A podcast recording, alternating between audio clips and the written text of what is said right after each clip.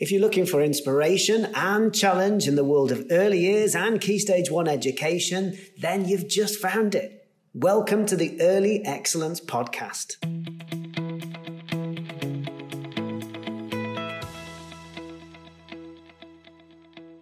Hello, everybody. Andy Burt here. Welcome along to episode 65 of the Early Excellence podcast, um, which also, of course, happens to be the first episode of the summer term. We hope you had a really lovely break over Easter and have come back refreshed and ready to go.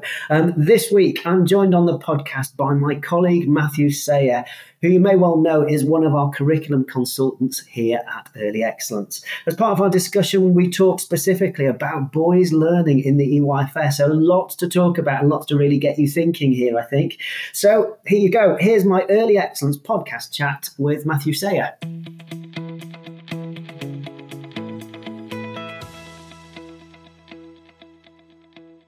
So yeah, so welcome to the podcast. I don't know how much how much you listen normally to the to the kind of the different ways that we interview people. Normally, what I do is I get people to do a bit of an introduction, so a, a kind of a quick overview, kind of who you are, you know, what you do for early excellence, all of those sorts of things. You are one of the longest serving members of the team, the curriculum team, are you not? If not the longest serving member. Yeah, I think I am. Yeah. So, so um, yeah, so I've been with Early Excellence for oh well, thank you for having me on the podcast first of all, Andy. Um, I'm, uh, I've been with Early Excellence for I think eleven years now, um, and uh, yeah, very much enjoyed my time with Early Excellence. Done the whole, done all sorts of things, even driven a van uh, with Early Excellence in the early days. Um, that didn't go so well, so I didn't do it again. Um, um, uh, but prior to that, I was an early years advisor in Kent, uh, so local authority advisor. Did that for three years in the days of education, education, education, when there was new publications coming out from the DCSF, I think they were called in those days. Um, and then prior to that, I taught nursery schools, reception classes across um, southeast England in Kent mostly, and um, southeast London. Um, so yeah, I've been in early childhood education all my career really. So from 1995 maybe.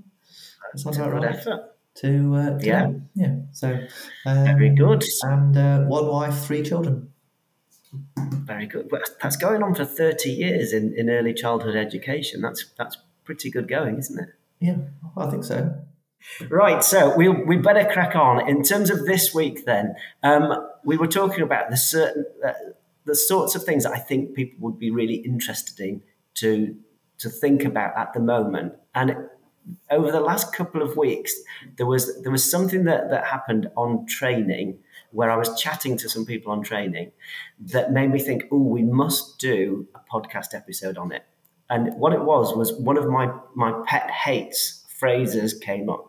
And it was, I was talking to somebody and I said, So, um, how are you getting on? How's the school year going? All of those sorts of conversations. And uh, they said, um, Oh, it's going all right, but we're having quite a difficult year. And then they kind of rolled their eyes and they said, um, We've got a, a really boy heavy year. And they did this kind of roll in their eyes. It's, it's a kind of, um, really boy heavy year. And it's that kind of look that was as if, as if to say, you know what it's like, you know, that kind of thing. And it, it struck me that we never talk about boys positively. You know, that sort of, we, we talk about boys in terms of when there's a challenge, when it's hard. People don't say, oh, I've got a boy heavy year and, and go, which is brilliant. Just People go, I've got a boy heavy year, as in it's incredibly challenging. And and I understand that to a point. No, I do. You know, I and we'll we'll we'll kind of come on to talk about this sort of later on. I do I do get the idea that actually it can be difficult at times when you've got lots of boys within within your your cohort within your classroom and that the needs of boys sometimes are, are different to what we're trying to do with those boys you know and, and that actually that can make it difficult However, I do think we've got to really be positive about the fact that we've got boys within the room and boys within the group because actually children pick up on things like that. even if we're not saying it, children pick up on it. I think. Yeah, really. sure. Yeah. So uh, I just wondered, have you, have you heard that? You know, is that a phrase you've kind of come into contact with? Yeah, I think it's quite a common refrain, isn't it? If um, you know, if you've got a lot of boys in your class, you hear it. You hear it a lot, and um, and as you're saying, it's not often in the most positive way. So it's not often that people say, oh, "I've got a boy heavy class, yay!" Or "I'm really pleased that I've got a, pos- a boy heavy class again. I had one last year, tremendous. I was really looking forward to doing it all again." Um, it's not. It's just not the way we talk about it, is it? Um, so yeah, it's a bit. Somehow we just need to kind of shift the narrative a bit, don't we? I think, and um, you know, change our maybe just adjust our expectations or um, learn to love those boys a little bit more, no matter how many there are in your class. And I'm not saying I'm sure people do, and um, and it's of course like you're saying, it's not everybody, and you can understand. Yeah, there's all sorts of pressures, aren't there, um, in primary schools and um, across the piece at the moment. So, um, but yes, no, I do hear it. Um, I think it's it, you know it's relatively common actually, isn't it? I think it's not something that surprises you. It's something that you kind of go, oh yeah, I've heard that, and I've heard that before, and I heard that the week before, and um, so it's not uncommon. So uh, it's obviously a thing, isn't it? It is a thing, yeah, definitely. And and I, I thought we'd actually start off with the kind of the anecdotal stuff that we bring to this, and that is we're both parents you know, I'm I um, we're both I'm boys. dad of three, three boys. You've got uh, three children, two of which are boys. So I thought we'd bring a bit of the anecdotal stuff to this first of all. Yeah. Um, and that is that, of course, sometimes having boys actually can be hard, but it tends to be usually, in my experience as a dad, it tends to be when they're usually in the wrong scenario if we if we as parents have made the wrong decision about where we're going, actually then that's at, the boys often will tell will show you through what they're doing that actually this really was a bad decision. Mm-hmm. And the, the one the one bit that the one memory that stands out when I was thinking about this is years ago we um, when the boys were really young, so they're all teenagers now, big teenagers, but when they were um, I'm trying to think how old they would be. Six, something like six, four, and two, roughly in terms of age ranges. Maybe maybe even a little bit younger. We decided one Christmas to to pay to go on a Santa Express, which sounded like the best thing you've ever heard of. Santa this, Express, this, you say? Santa Express train journey in the in the North Yorkshire moors, and it sounded. It, we just read it and we thought, oh, that would be great, and we paid to go on it and we basically it was a, a, kind of a steam train with a carriage, you know, or a series of carriages. We got on and we sat on one side of a carriage, and next to us there was uh, a mum and a dad and a little girl. And it just almost as soon as we got on and sat down, I thought, this is going to be a nightmare. we, because it was a confined Express it was a confined space. We waited for like I don't know. It was like a long journey, so it was like two hours before the boys actually got to see Father Christmas. Father Christmas, we we got to our turn, and eventually they walked down to see Father Christmas. But we uh, by that point we'd had two hours in a confined space with the boys, and the the differences at that point between what the boys were doing, my boys were doing, our boys, and what and what the little girl in the carriage, the other that next to us was doing, couldn't have been more different. You know, there was you know, like our boys were kind of starting to sort of shove each other within about 10 minutes. They was they were kind of you could tell that actually being in a confined space, they just needed to move. And the yeah. excitement of seeing Father Christmas at some time as well kind of pushed them over the edge. And so I, don't know some of this is down to the parenting here, Andy, as well, is it? It's the parenting, yeah. It's, but it, but you see what I mean? That actually, yeah. I think in situations like that, you can see the differences between the boys sure. and the girls. I think. Yeah, it makes me and think. Just, um, so, well, we did something completely very similar, but uh, have, but it worked for us because of um, Jacob's passion at that time for trains and Thomas the Tank Engine. So pretty similar experiences. So a train, but because it was linked for Jacob to Thomas the Tank Engine, and I don't know if you've been on them, but they, they kind of used to tour the country. I don't know if they still do. This was like 15, 16 years ago now. And there's one quite local to us, and they kind of visit and they come to the smaller train stations. And there's um, people that all kind of dress up as the Fat Controller and um, all the characters from it, which I can't remember now because a little while ago. Um, but uh, Jacob absolutely loved it um, because it was it was kind of led by his particular fascination at that time. So kind of, um, and I think that's really actually quite important for us day to day with our young boys. That uh, one of the things that sometimes I think get, can get squeezed in our reception classes and nursery classes is time for children's particular fascinations and interests because of all the other pressures. Um, but I think boys particularly are more. Uh, uh, feel that more if those kind of things are squeezed, and it can potentially harmful is a strong word, but it, um, they don't respond as well if their interests aren't as aren't kind of followed in the same kind of way or responded to or recognised. Um, so two kind of similar experiences. One really quite successful. I think one more saying not quite successful. But I think maybe the main difference was that, uh, and more by luck than judgment, we had kind of really tapped into Jacob's fascination and he loved it. Um, maybe your boy's not so fascinated in the what was it called, the Polar Express, the Santa's Express, the Santa um, Express. Um, so yeah, but he was like he was just enthralled by it all. So and he was young, so he was like only you know he was four or five reception sort of age. So. Uh, yeah, yeah. So, yeah. Well, that's probably just very good parenting, probably. Well, yeah, I think a lot of that, but I think I think there is a genuine thing about boy. You know, we need to, particularly for boys. Uh, there's a thing about their fascinations that we need to be aware of and kind of tap into and give them time to explore those and respond to them and feel mm. and they need to feel that we recognize them and we're responding to them um, and i think that's kind of um, even more powerful for boys I'm not saying it's not important for girls um, mm than maybe girls, or at least girls are more able to kind of bend and sway to the to kind of what we offer, um, whereas boys find that a bit more difficult. Yeah, yeah. Yeah, and it, and and once you go into that sort of further as well, obviously those two examples were anecdotal. Um, you know, those sorts of kind of stories that I'm sure every parent has got of their children. You know, of, of things that they've thought that actually went well or didn't go well, or think you know things that you think, oh, we should, you know, why did we do that kind of thing. um, in terms of the boy girl kind of thing, um, it's not just about the anecdotal stuff, is it? That actually there is there's there's been quite a lot written about the differences, and it is quite interesting to read up on. In that there there are some hints towards there being differences between boys and girls in terms of parts of the brain and the bits of the brain that kind of link up and connect up and so on. But at the same time, what muddies the water is the, the kind of nature nurture side of it as well.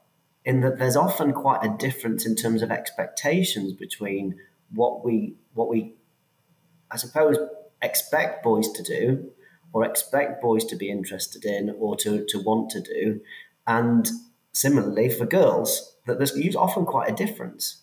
Um, and it, even down to sort of things like it's not quite so much of an issue at the minute, I don't think, but certainly in the past it's been a much bigger issue, and there's certainly still an issue there. But things like the clothes that boys and girls wear, and the boys, the, the clothes that are available that are marketed at at parents of boys or parents of girls, or both, that where actually the you know certainly in the past that we've you know children would come into a setting into nursery settings. I can think of children that i've taught that would wear a t-shirt that would say something like here comes trouble on it. You know a, boy would walk in with a with a t-shirt that said it would say here comes trouble. And you think crikey you know that's that's really not great is it? Whereas meanwhile a little girl would walk into nursery with a um, i'm a little princess yeah, yeah. t-shirt or something like that on it. Uh, and it's we do, I think, quite early on, even without meaning to. I think we get into certain roles really in terms of boys and girls. Yeah, I was saying to you a little bit earlier, wasn't I, about the um, when I first started for early excellence, I was lucky enough to attend uh, one of our conferences, and there was uh, Lise Eliot who was speaking at the conference, and she'd just written a book or published a book uh, of her research into this very kind of topic, and called Pink brain, blue brain. And the main kind of message I kind of took away from it is kind of uh, uh, um, what you're kind of alluding to, which is whilst there are kind of differences between young girls' brains and boys' brains. They're quite minimal, so there's there's more similarities than there are differences. But there are differences, and one of the main differences I think is around how the two sides of the brain link up, and girls' brains link up more quickly than boys' brains, which kind of then lends them to be able to do. Um, it's kind of the, the, language side of things is in advance of boys for girls, um, but. Um, what tends to happen then is those minor differences uh, are then kind of accentuated or kind of built upon by society and parents, and you kind of feed things that have become almost like your um, stereotypical things. So you feed that kind of boys are more physical, girls are more sedentary, boys are a bit more daredevil, um, girls a bit more caring, and, and, those those things are kind of built up and built up and built up, and the kind of t-shirts as you describe them. Um, are kind of do feed into that kind of same narrative. So it's um, so then the nurture bit um, exacerbates the small um, differences that nature has offered. Um, I think that was the kind of main thrust of uh, Lise. Eliot's kind of argument. I think so. Um, what I think that then sort of the conclusion really is, wouldn't it be better if we could kind of focus on rather than kind of um, being led by those things that are the stereotypical things and building on those, um, acknowledge the elements of um, boys' development that potentially um, could be responded to and need extra work, and vice versa for girls. So don't don't focus on the things that are the, the, the minimal things and accentuate those. Let's look at the things where um, boys are. Uh, there's that kind of um, slight difference, whereas there's a um, uh, like for, for boys, for example, the, the kind of language bit. Um, that's the bit we should focus on rather than the pouring it all into are they daredevilly, aren't they um, uh, risk takers? So let's kind of talk to boys more. Let's kind of you know talk about emotions more with boys and build that side up. Um, well, yes, encouraging the other side, but what tends to happen is we kind of go all in on the the small differences, um, and that ends up exacerbating it, and accentuating it. If that makes sense. Yeah, it does. Yeah, yeah, absolutely. You kind of then get an uneven picture actually in terms of development because of the things that we focus in on. I think. Yeah. Um, interestingly, you know, when we look at the the kind of the national picture, so at the end of the EYFS, of course, you get the um, we'll be looking at the good level of development so, uh, um, in terms of those early learning goals and the good level of development, that statutory assessment at the end of reception, um, what tends to happen kind of year on year, and it is very much a kind of year on year picture, is that nationally, it's often the areas of learning where that, that particularly, I mean, it's all linked to language, isn't it? But the particular particular areas very closely linked to language development are the areas for boys that tend to be lower considerably lower for boys than for girls. Well, they attain so you get, yeah. Yeah, so you get sort of CLL, you know, uh, so, no, so no, sorry, C, C and L, communication yeah. and language. You get um, a lot of the literacy skills uh, as well tends to be lo- tends to be lower as well with boys year on year rather than girls. Uh, sometimes mathematics as well. Quite often that is something that's lower than lower in terms of boys compared to girls as well. You get a rate, you get a rate, those sort of bigger, when you look at the bigger picture, you get a certain pattern that happens year on year. Yeah. And I think that fits with what you were just saying, that actually, if we focus more on, on kind of where the gaps are to a certain extent in terms of boys' development, that actually we might not get that yeah, yeah, I don't think so. That makes sense. Yeah, for sure. And that's certainly what I, what I took from the conference speech that Lise Eliot did. And looking at most recent research, that seems to be um, what would benefit um, both boys and uh, girls. Yeah, and also the PSED side of things. That yeah. often that tends to be lower. Yeah, yeah. Um, interestingly, the it's it's it's usually not the physical development or certainly not the gross motor movement. Often, in terms of boys, we've got lots of examples of when they've been moving in a big way and exploring in a big way. Yeah, yeah. Uh, often, we don't. We do, it's not necessarily that that is the issue. It's the it, kind of the other stuff, really.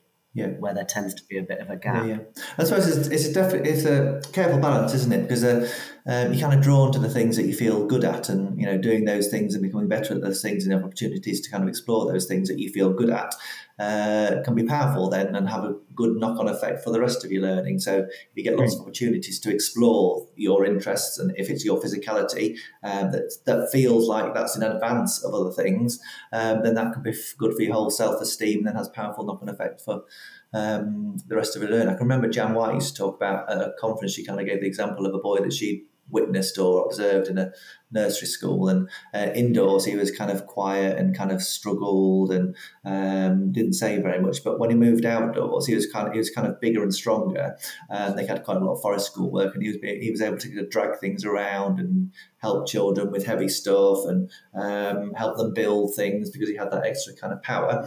And um, she he, he kind of saw a completely different side to him outside. And children then started to kind of see him in a different light and see him as somebody who could be helpful, who was good to know, who would be a useful friend, kind of so to speak. Um, but that gave him a great big boost. Um, and then had a powerful knock-on effect for all those things that you'd also like him to kind of be engaged with um, inside mm. as well. And I think that's kind of you know that you could you know use that uh, that could kind of work for across for all um, children, uh, but particularly those kind of boys as well. Who, um, yeah. But it's, it's, yeah, kind of like, so it's kind of everything in balance, isn't it? Yes, we want to kind of work on those things um, that um, don't come quite, quite so naturally, but um, yes, allow children to kind of um, show where their kind of strengths are and get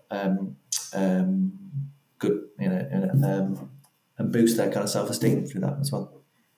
Yeah, absolutely. It's that I suppose it's that kind of holistic picture, isn't it? Yeah, yeah. Of of, of seeing that actually the interconnectedness of of all of those different areas of learning, and I think sometimes sometimes what happens is is that in terms of that that data that we've just talking about, that national data, one of the things I often wonder about with it is whether whether first of all whether it's affected by what we value and secondly, whether it's affected by what we see.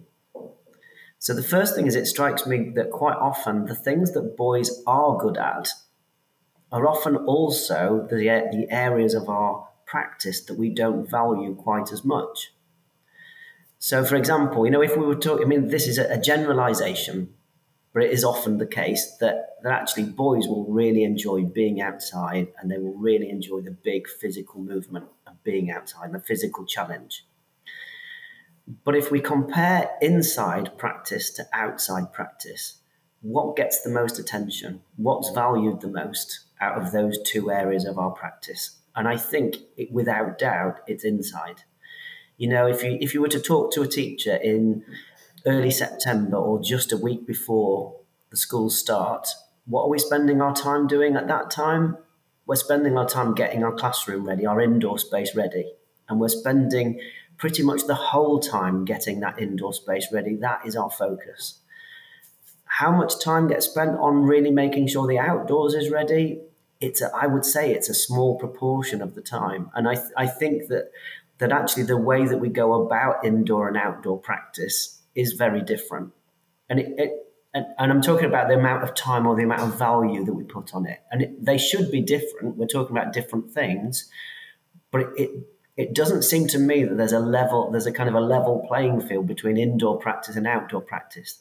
Inside, we organize things really well in terms of children accessing resources, children knowing where things are, children being able to come back to things. Generally speaking, we organize things in order that there is a level of independence and that there's a, there's a degree of self esteem because things are where they should be. You know, we know what we're coming into. Outside, that's often not the case. You know, an area that actually boys can thrive within is an area that is often less valued, that actually it's often not that we know what we're coming into, but that actually adults will be getting things out and sometimes different things on different days. And so you kind of don't quite know whether you can carry on with something that you did yesterday or not. And it, I just feel that sometimes there's a, there's quite a difference there in terms of, which could well impact on the whole boy girl thing. Yeah, yeah. In terms of attainment at the end of the year. Yeah. I think uh, outdoors has got a really important place to, to play in boys' um, development. I mean, girls' development as well. I think I was saying to you just yesterday that I'm sure you have to have the same experience when you see um, outdoor areas opened up and that kind of free flow access. Um, more often than not, but not always, um, you'll see um, many more boys accessing it immediately um, than girls often. Um, and like I say, not all boys, not all girls, but you can mm. often just have a quick scan around and you can see the, the entire outdoor area is populated um, more by that kind of boy heavy look um, mm. than girls. So you can see there's a you can see there's a need there's a need there, isn't there? And a lot of what we talk about early access, isn't it? That we kind of, we need to respond to and acknowledge children's natural desires, and lots of um, certainly mm. young boys have that natural desire to move and be active and get outside and um, do those things on a larger, more physical um, in a more on a more physical kind of plane. So. Um, yeah, absolutely. Yeah. It puts me in mind of um, there's a short paper that Lilian Katz wrote, and she talks about the difference between, or she kind of compares academic learning and intellectual learning. Um, and one of the things she talks about was talks about intellectual learning is those kind of problem solving skills, those kind of collaborative, cooperative type things that outdoors lends itself to. Um, mm. And we don't always, you would argue, we don't always prioritize those or value those in the same way as we do the kind of academic side of things. And we're doing mm. some some children, um, particularly boys, um, a disservice if we don't kind of value them both um, because we, we, often look to in kind of you know high fiving and fist pumping each other when children come into our classrooms, being able to read and write already, write your name and we high five, um, but being able to kind of collaborate and climb a tree, it's like well, not so mm. much. Um, but uh, actually, in the end, potentially those kind of collaborative, particularly collaborative, cooperative, you know, creative thinking, those kind of things that are linked to our characteristics of effective learning um, are kind of really important. Um, um, kind of factors in children's learning. And they're actually some of those kind of skills that there's lots of evidence um, that suggests they're the ones that set children up really well to go on and be successful learners later in life. Mm, yeah, absolutely, absolutely. So yeah, so yeah, I, I wonder, I do wonder whether whether first of all we value the sorts of things that that boys do value. Yeah. And that actually yeah. that could have a potentially could have a knock on effect for attainment at the end of reception. Yeah. But also, I do wonder also whether, when we're talking about outdoor learning, whether we see it in terms of the holistic nature of what's happening when boys are playing outdoors. So, and the reason I think that is that, is that sometimes I, I, it feels a bit like we see the more obvious things so when boys are playing outdoors and they're lifting, they're carrying, they're transporting, or children generally are playing outdoors, but as we say, it's often there. It is often boys who are drawn towards it. That that we will see sometimes we get a bit blinkered and we see the physical, and we we say right, what is that?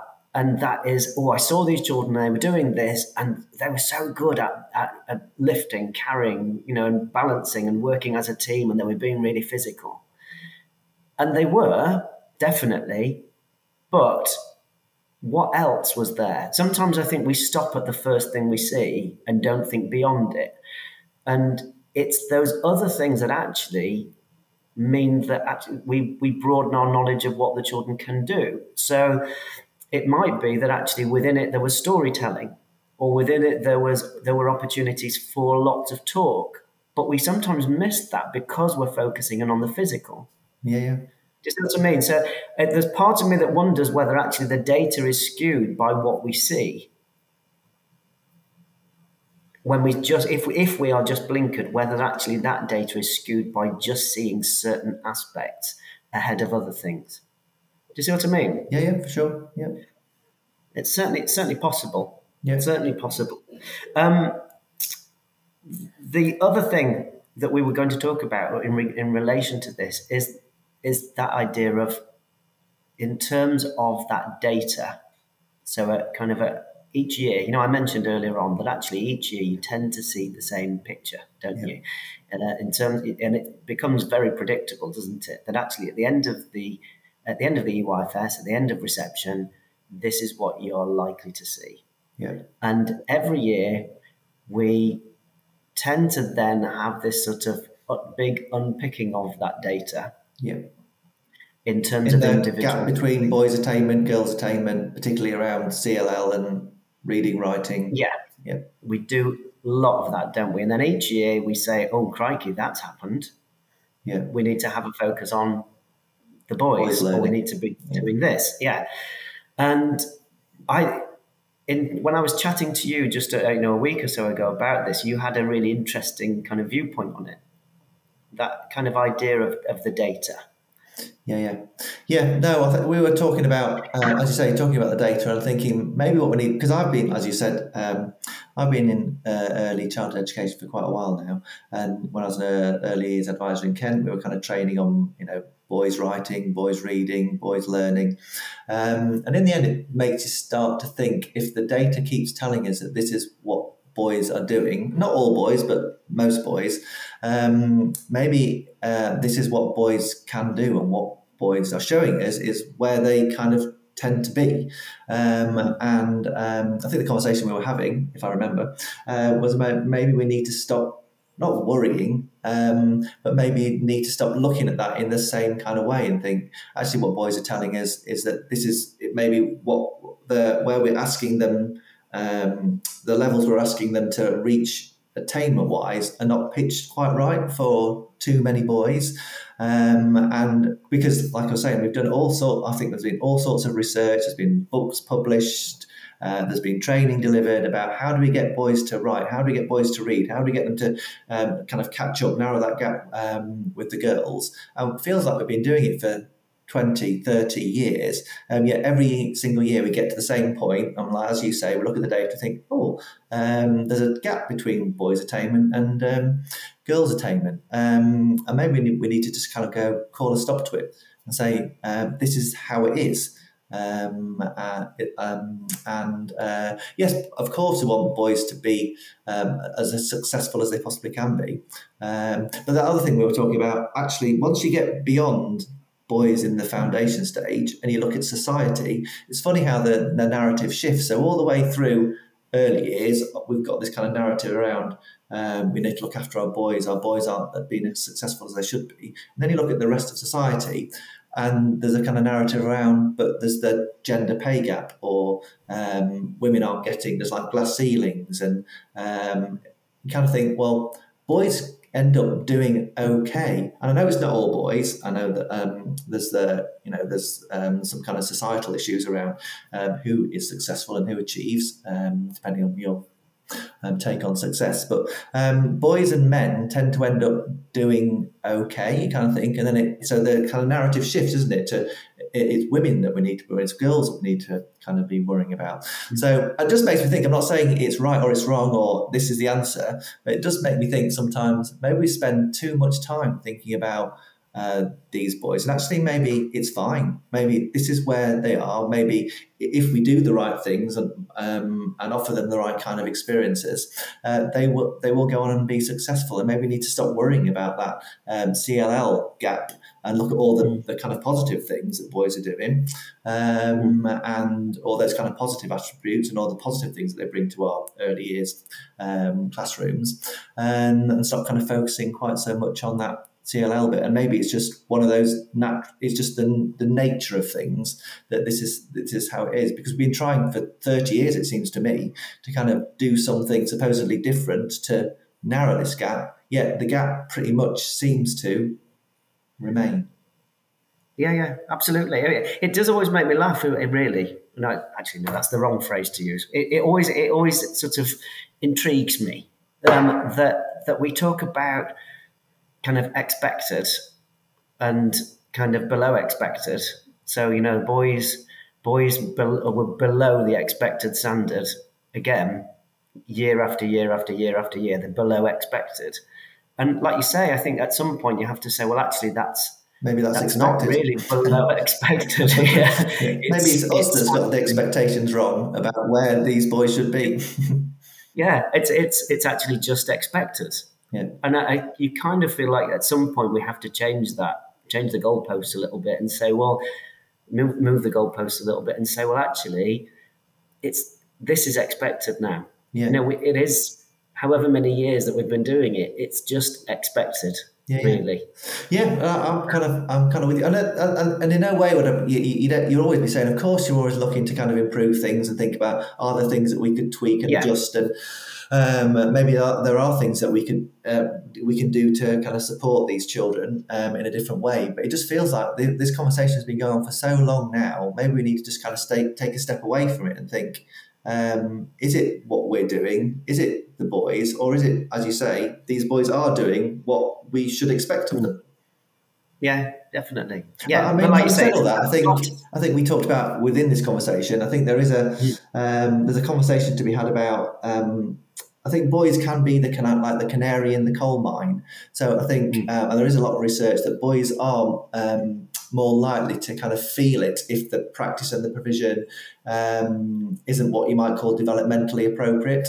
Um, I think there is a sense sometimes that because of the nature of how young girls' brains develop, they're more able to kind of flex and bend to whatever is offered um, in the, their early years classrooms. Uh, whereas boys, you know, if you um, if you do kind of follow the guidance in the EYFS and do it kind of almost like to the letter, um, then um, boys will be fine. Um, but I think there's there's kind of those pressures that there's kind of to become too formal too soon kind of thing, or there's too much of that kind of sitting sedentary type experiences, uh, which girls can flex and bend to a little bit more. Not all girls, not all boys, um, but um, boys are kind of that canary in the coal mine. So if the practice in the prison isn't quite up to scratch or however you might want to think of it, it's the boys that um, potentially suffer more than the girls, maybe. If suffer, I'm not sure. Yeah, yeah, no, I think you're right. Word, but um, find it more difficult to kind of I mean, Lilian Katz uses the word damaging, so she says that kind of more kind of mm. too much formal instruction too soon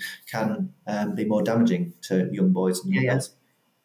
Yeah. yeah, which kind of brings us full circle, doesn't it? It brings us right back to the boy heavy idea that actually that shouldn't be a negative.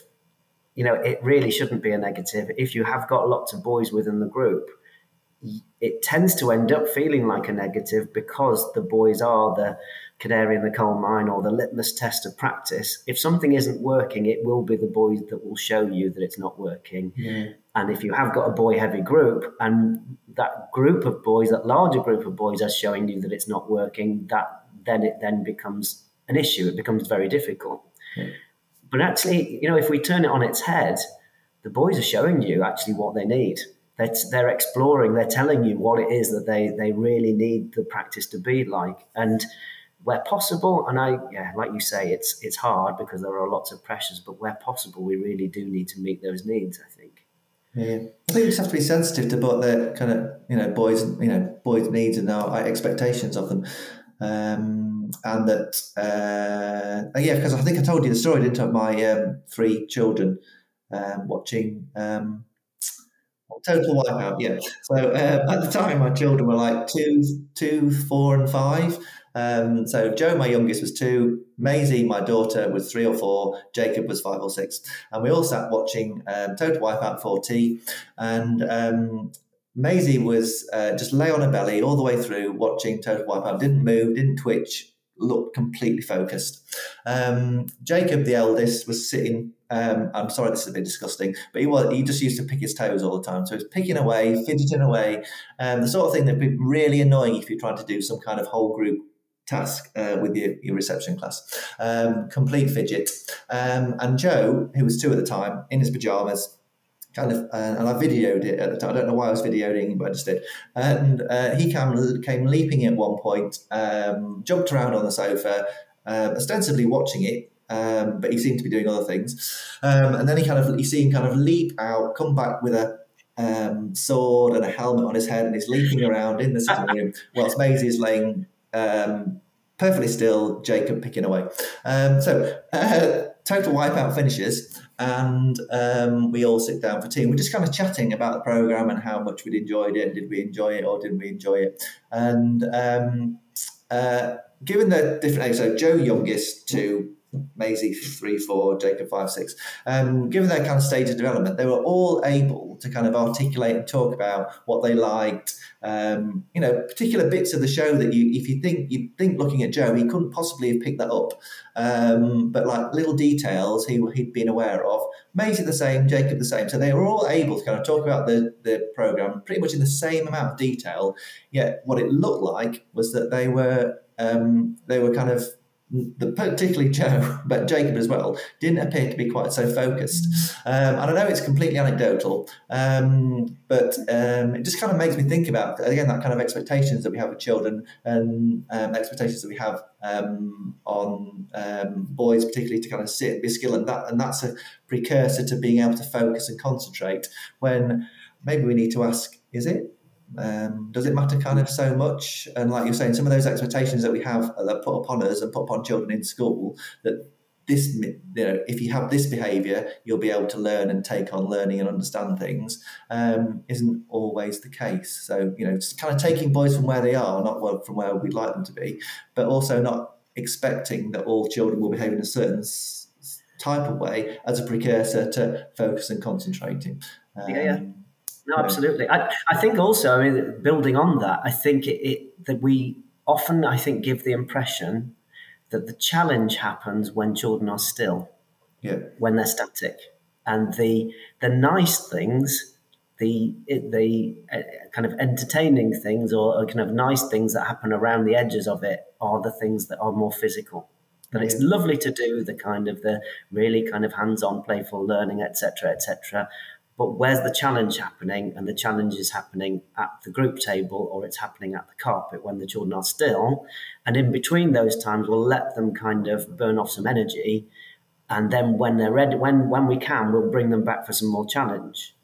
When actually, you could certainly argue that, that the more playful learning, the more hands on learning could be more or can be more challenging than the than the more static, more adult directed learning quite often. Yeah, yeah, yeah. Know, there isn't it's kind of what we value, isn't it? Do we, do we, value more active learning or do we value the kind of learning that appears that's kind of looks calmer and more sedentary? And mm. um, it's a bit similar to that kind of conversation about indoors, outdoors learning and, and what, yeah. what, we value and um, yeah. what we're seeing to value. Yeah.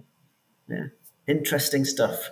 Interesting stuff. Um, thank you ever so much for, for joining us for the podcast. We probably better sort of tie it up there, but but thank you. It's been really, really interesting to That's chat right. to you about. Thank you for inviting um, me. A good mixture of, of kind of researchy bits, anecdotal bits, um, total wipeout, and theme tunes, and all the rest of it. but yeah, really good. Nobody was expecting total wipeout. Nobody was expecting that. Very good. All right. Nice to see you. Take care. Too, Take care.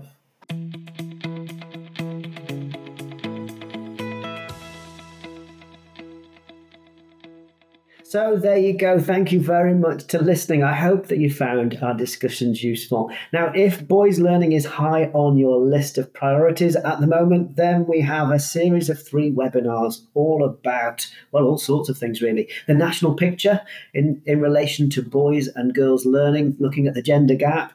We've also got um, within the three webinars, we're looking at research, so key research around boys learning, uh, and also we talk about some key advice, really, and explore key advice for practice as well. So, if you want to know more, there's information on our website. We'll put a link in the podcast info so that you can you can go straight to it and find out a bit more. All right. Thank you, as always, for listening. Uh, I hope you found it useful, and uh, have a good week, everybody. We'll see you next week.